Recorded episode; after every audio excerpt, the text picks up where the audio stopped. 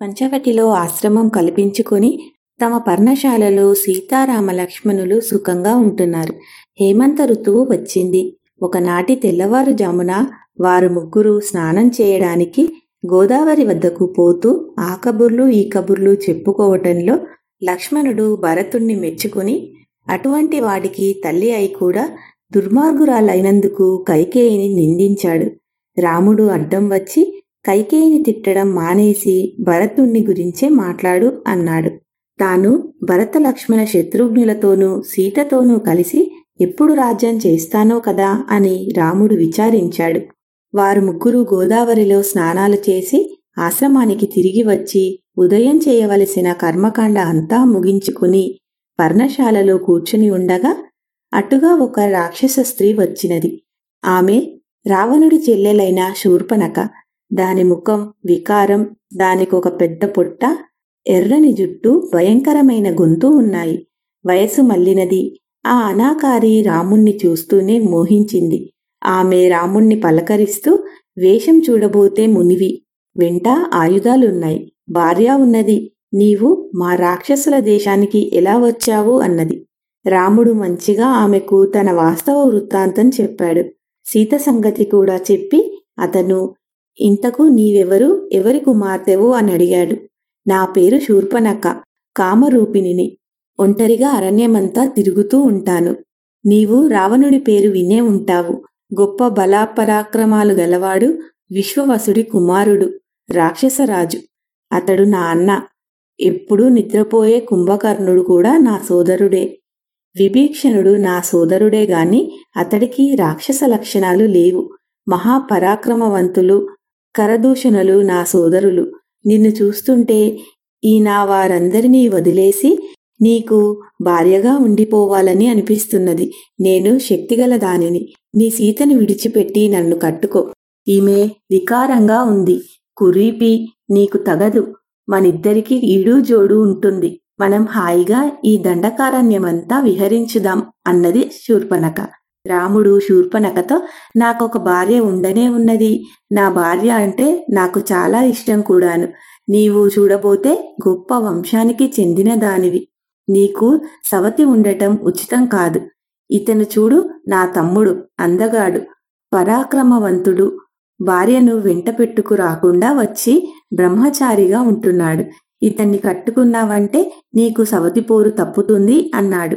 శూర్పనక వెంటనే రాముణ్ణి వదిలి లక్ష్మణుడి వద్దకు వెళ్ళి తనను భార్యగా చేసుకోమన్నది. లక్ష్మణుడు నవ్వుతూ అయ్యో ఎంత సుకుమారివి! నేనే సేవకుడిలాగా జీవిస్తున్నాను. నన్ను పెళ్ళాడితే నీవు కూడా దాసిదానివైపోతావు. నా యజమాని రాముడు. అతనికే రెండవ భార్యగా ఉండటం మంచిది. నీ వంటి సుందరాంగిని పెళ్ళాడినాక రాముడు తన మొదటి భార్యను వదిలేస్తాడు. ఎందుకంటే ఆమె వికారంగా ఉంటుంది. అంతేకాక ముసలిది అన్నాడు. రామలక్ష్మణులు తనను వేళాకోలం పట్టిస్తున్నారని శూర్పనక గ్రహించలేకపోయింది. ఆమె రాముడి దగ్గరికి పోయి ఈ ముసలి కురీపిని కట్టుకుని నా అందాన్ని కాలదన్నుతున్నావు. దీన్ని ఇప్పుడే తినేస్తాను. ఆ తరువాత సవతి బెడద కూడా లేకుండా మనిద్దరము సుఖంగా ఉండవచ్చు అని చెప్పి సీత మీదకు వెళ్ళింది. సీత భయపడి పరిగెత్తుతుంటే శూర్పనక ఆమె వెంట పడింది. రాముడు లక్ష్మణుడితో దుష్టులతో పరిహాసం ఎంత చెడ్డదో చూశావా? సీతకు అపాయం రాకుండా చూడు. ఈ శూర్పనకను అంగహీనంగా చెయ్యి అన్నాడు. లక్ష్మణుడు రాముడి పక్కనే ఉన్న కత్తి తీసుకొని శూర్పనక్క ముక్కు చెవులు కోసేశాడు. శూర్పనక బాధతో పెద్ద పెట్టున అరిచి తాను వచ్చిన దారినే మహారణ్యంలో పడి పారిపోయింది. జనస్థానంలో కరుడు అనేక మంది ఇతర రాక్షసులతో సహా కూర్చొని ఉన్న చోటుకి రక్తం కారుతూ శూర్పనక వచ్చి చేరి నేల మీద పడిపోయింది. నెత్తురు వరదలు కారుతూ వికార రూపంతో తన చెంత వచ్చి పడిన శూర్పనకను చూసి కరుడు నన్ను చూసి మూడు లోకాల వారు భయపడతారు కదా నిన్ని విధంగా చేసి తన ప్రాణాల మీదకు తెచ్చుకున్నవాడెవడు అని అడిగాడు. శూర్పనక అతనితో సీతారామ లక్ష్మణులను గురించి వారు తనకు చేసిన పరాభావం గురించి చెప్పి నీవు వారి ముగ్గురిని చంపి వారి రక్తం తెప్పిస్తే తాగేస్తాను ఇదే నా కోరిక అన్నది. కరుడు తన అనుచరులతో పద్నాలుగు మందిని ఏరి మీరు వెళ్ళి శూర్పనక చెప్పే ముగ్గురిని చంపి వారి రక్తం శూర్పనకకివ్వండి అని ఆజ్ఞాపించాడు. వారు పద్నాలుగురు శూర్పనకను వెంటబెట్టుకుని రాముడి పర్ణశాలకు వచ్చారు. శూర్పనక సీతారామ లక్ష్మణులను వారికి చూపి ఆ ముగ్గురిని వెంటనే చంపేయండి అన్నది. వారంతా ఆయుధాలతో సహా రావడం గమనించి రాముడు లక్ష్మణుడితో వీళ్ళ సంగతి నేను చూస్తాను నీవు సీత వెంట ఉండు అని చెప్పి రాక్షసులకెదురు వెళ్ళి మీరంతా ఏమని నా మీదకి దండెత్తి వచ్చారు? ఇక్కడి మునులను రాక్షస బాధ నుండి కాపాడతానని మాట ఇచ్చి ఈ ధనుర్బాణాలను వెంట పెట్టుకుని ఉన్నాను. నా చేతిలో చావాలని లేనట్టయితే వెంటనే పారిపోండి అని చెప్పాడు. రాక్షసుల మాటలు విని మండిపడి నీవు మా దొర అయిన కరుడికి కోపం తెప్పించావు. నిన్ను చంపిపోవటానికే వచ్చాము. మేము చాలా మందిమి. నీవు ఒక్కడివి. అందుచేత నీకు చావు తప్పదు అంటూ పద్నాలుగు మంది తమ చేతిలో ఉన్న శూలాలు రాముడిపైన విసిరారు. రాముడు పద్నాలుగు బాణాలతో ఆ శూలాలన్నింటినీ దారిలోనే ఖండించి వాటినే మళ్ళీ తీసుకుని వింటితో ఎక్కుపెట్టి పద్నాలుగు మంది రాక్షసులను కొట్టాడు. అందరూ పడిపోయి ప్రాణాలు వదిలారు. ఇది చూసిన శూర్పనక కంగారు పడి పెద్ద పెట్టును అరుస్తూ పరిగెత్తిపోయి మళ్ళీ కరుడి సమీపాన కుప్పకూలిపోయింది. కరుడామెను చూసి చిరాకు పడుతూ ఇంకా ఎందుకు ఏడ్చి పొర్లగింతలు పెడుతున్నావు? ఇప్పుడే గదా నీ పని చేసుకుని రమ్మని పద్నాలుగు మందిని మెరికల లాంటి వాళ్ళను పంపాను. వాళ్ళు అజేయులు. ఇక ఊరడిల్లు అన్నాడు. నీవు పంపను పంపావు వారంతా రాముడి చేత చావను చచ్చారు. నేను ఏడుస్తున్నానంటే నాకు భయం ముంచుకొచ్చింది. ఆ రాముడు సామాన్యుడు కాడు. అతను లక్ష్మణుడు మహాపరాక్రమవంతులు. నా పగ చచ్చిన వాళ్ళ పగ తీర్చదలిస్తే నీవే వచ్చి ఆ రాముణ్ణి చంపు. ఆ పని చెయ్యలేకపోయావో నీ శూరత్వం కేవలం దంభమే. అసలు నీవి జనస్థానంలో ఉండడానికి కూడా అర్హుడవు కావన్నమాట. ఎందుకంటే ఎప్పటికైనా ఆ రాముడు వచ్చి నీ ప్రాణాలు తీసి తీరుతాడు కాదు రాముడంతటి బలం నీకు ఉన్నదంటావా? వెంటనే వచ్చి అతన్ని చంపు. చంపలేకపోతే అతన్ని చేతిలో చావనన్నా చావు అంటూ శూర్పనక బోరున ఏడ్చింది. శూర్పనక అందరూ రాక్షసుల మధ్య తనను ఇలా అవమానించేసరికి కరుడికి పౌరుషం వచ్చింది. రాముడి పరాక్రమం నేను లెక్క చేస్తానా? నీకు జరిగిన అవమానం తలుచుకుంటేనే నాకు పట్టరాని కోపం వస్తున్నది. ఆ రాముణ్ణి లక్ష్మణుణ్ణి నేనే స్వయంగా నరికేస్తాను. నీవు వారి రక్తం తాగు అన్నాడు కరుడు. కరుడి వద్ద పద్నాలుగు వేల మందితో కూడిన రాక్షస సేన ఉన్నది. దానికి నాయకుడు దూషణుడు. దూషణుడు ఆ సేనను ఆయత్తపరచాడు.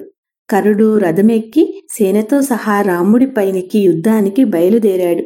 కరుడి వెంట పన్నెండు మంది రాక్షస ప్రముఖులు దూషణుడి వెంట మరి నలుగురు సేనాపతులు ఉన్నారు. తన పైనికి ఒక పెద్ద రాక్షస సేన వస్తున్నట్టు గ్రహించి రాముడు సీతను లక్ష్మణుడి వెంట ఒక రహస్యమైన గృహకు పంపాడు. వారు వెళ్ళాక రాముడు తన కవచం ధరించి రాక్షసుల రాకను ఎదురు చూడసాగాడు. ఇంతలో కోలాహలంగా అరుస్తూ వేరును మోగిస్తూ అరణ్యమంతా మారుమోతలు వస్తుండగా రాక్షస సైన్యం రానే వచ్చింది. రాముడికి ఎటు చూసినా రాక్షసులు కానవచ్చారు. కరుడి రథం రాముడి వద్దకు పర్ణశాల సమీపానికి వచ్చింది. రాక్షసులు రాముడి మీద బాణవర్షం కురిపించారు. వాటిలో కొన్నింటిని రాముడు తన బాణాలతో కొట్టేశాడు. కాని రాక్షసులు ప్రయోగించిన ఆయుధాలు కొన్ని రాముణ్ణి గాయపరిచాయి. అయినా అతను పర్వతంలాగా చలించక నిలబడ్డాడు. అయితే రాముడు ప్రయోగించిన తీవ్రమైన బాణాలకు రాక్షసులు చావనారంభించారు అనేక మంది రాక్షసులు రాముని చేత చావగా కొందరు భయపడి కరుణ్ణి శరణుజొచ్చారు దూషణుడు వారికి ధైర్యం చెప్పి తాను రాముడి పైనికి వచ్చాడు. అలా వచ్చిన దూషణుడిపైన అతని వెంట వచ్చిన రాక్షసులపైన రాముడు గాంధార్వస్త్రం ప్రయోగించాడు. వేలకు వేల బాణాలు వచ్చి రాక్షసులకు తగిలి వారి ప్రాణాలు హరించాయి. రాముడికి దూషణుడికి యుద్ధమయ్యింది ఈ యుద్ధంలో రాముడు దూషణుడికి సారథిని గుర్రాలను చివరకు దూషణుడి రెండు చేతులను బాణాలతో నరికేశాడు. దూషణుణ్ణి వెంట వచ్చిన ఐదు వేల మంది రాక్షసులను చంపేశాడు. క్రమంగా రాముడు తాను ఒంటరిగాడై ఉండి కూడా పద్నాలుగు వేల మంది రాక్షసులను చంపేశాడు. వారిలో కరుడు త్రిశూరుడనేవాడు మాత్రమే మిగిలారు. కరుడి ఆగ్రహానికి అంతులేదు అతడు రాముడిపైనికి పోతుండగా చూసి త్రిశూరుడు అడ్డుపడి రాముణ్ణి నేను చంపుతాను. నీవు చూస్తూ ఉండు. ఒకవేళ రాముడే నన్ను చంపితే తరువాత నీవు అతన్ని చంపవచ్చు అని బతిమిలాడాడు. కరుడు సరేనన్నాడు. త్రిశూరుడికి రాముడికి భయంకరమైన యుద్ధం జరిగింది. ఈ యుద్ధంలో త్రిశూరుడు తన గుర్రాలను సారథిని ధ్వజాన్ని పోగొట్టుకుని రొమ్మున బాణాలు తగిలి మూర్చపోయాడు ఆ స్థితిలో రాముడు మూడు బాణాలు వేసి త్రిశూరుడి తల దరికేశాడు. తర్వాత రాముడికి కరుడితో యుద్ధం జరిగింది. కరుడు రాముడి చేతి బాణాన్ని విరగొట్టడమే కాక అతని కవచాన్ని ముక్కలు ముక్కలుగా చేసి రాముడి మర్మస్థానాలను తన బాణాలతో ఛేదించాడు. రాముడు నిలువున రక్తం కారుతూ అగస్యుడిచ్చిన విల్లు తీసుకుని భయంకరమైన బాణాలు ప్రయోగించి కరుణ్ణి విరదుణ్ణి చేశాడు. కరుడు తన గదను రాముడి పైనికి విసిరేశాడు. అది రాముడి బాణాలతో తుత్రినీయాలు కాగా సమీపంలో ఉన్న చెట్టును పెరికి దాన్ని రాముడి పైన వేశాడు. రాముడు దాన్ని కూడా తన బాణాలతో ఖండించి కరుణ్ణి ఒక క్షణంలో చంపేశాడు. రాముడిలా కరదూషణాలు పద్నాలుగు వేల మంది రాక్షసులను చంపేయటంతో దండకారణ్యానికి రాక్షస భయం తీరిపోయింది. యుద్ధం అయిపోయినట్టు గ్రహించి సీత గృహలో నుంచి బయటకు వచ్చి రాముణ్ణి గట్టిగా ఆలింగనం చేసుకుని ఎంతో సంతోషం పొందింది.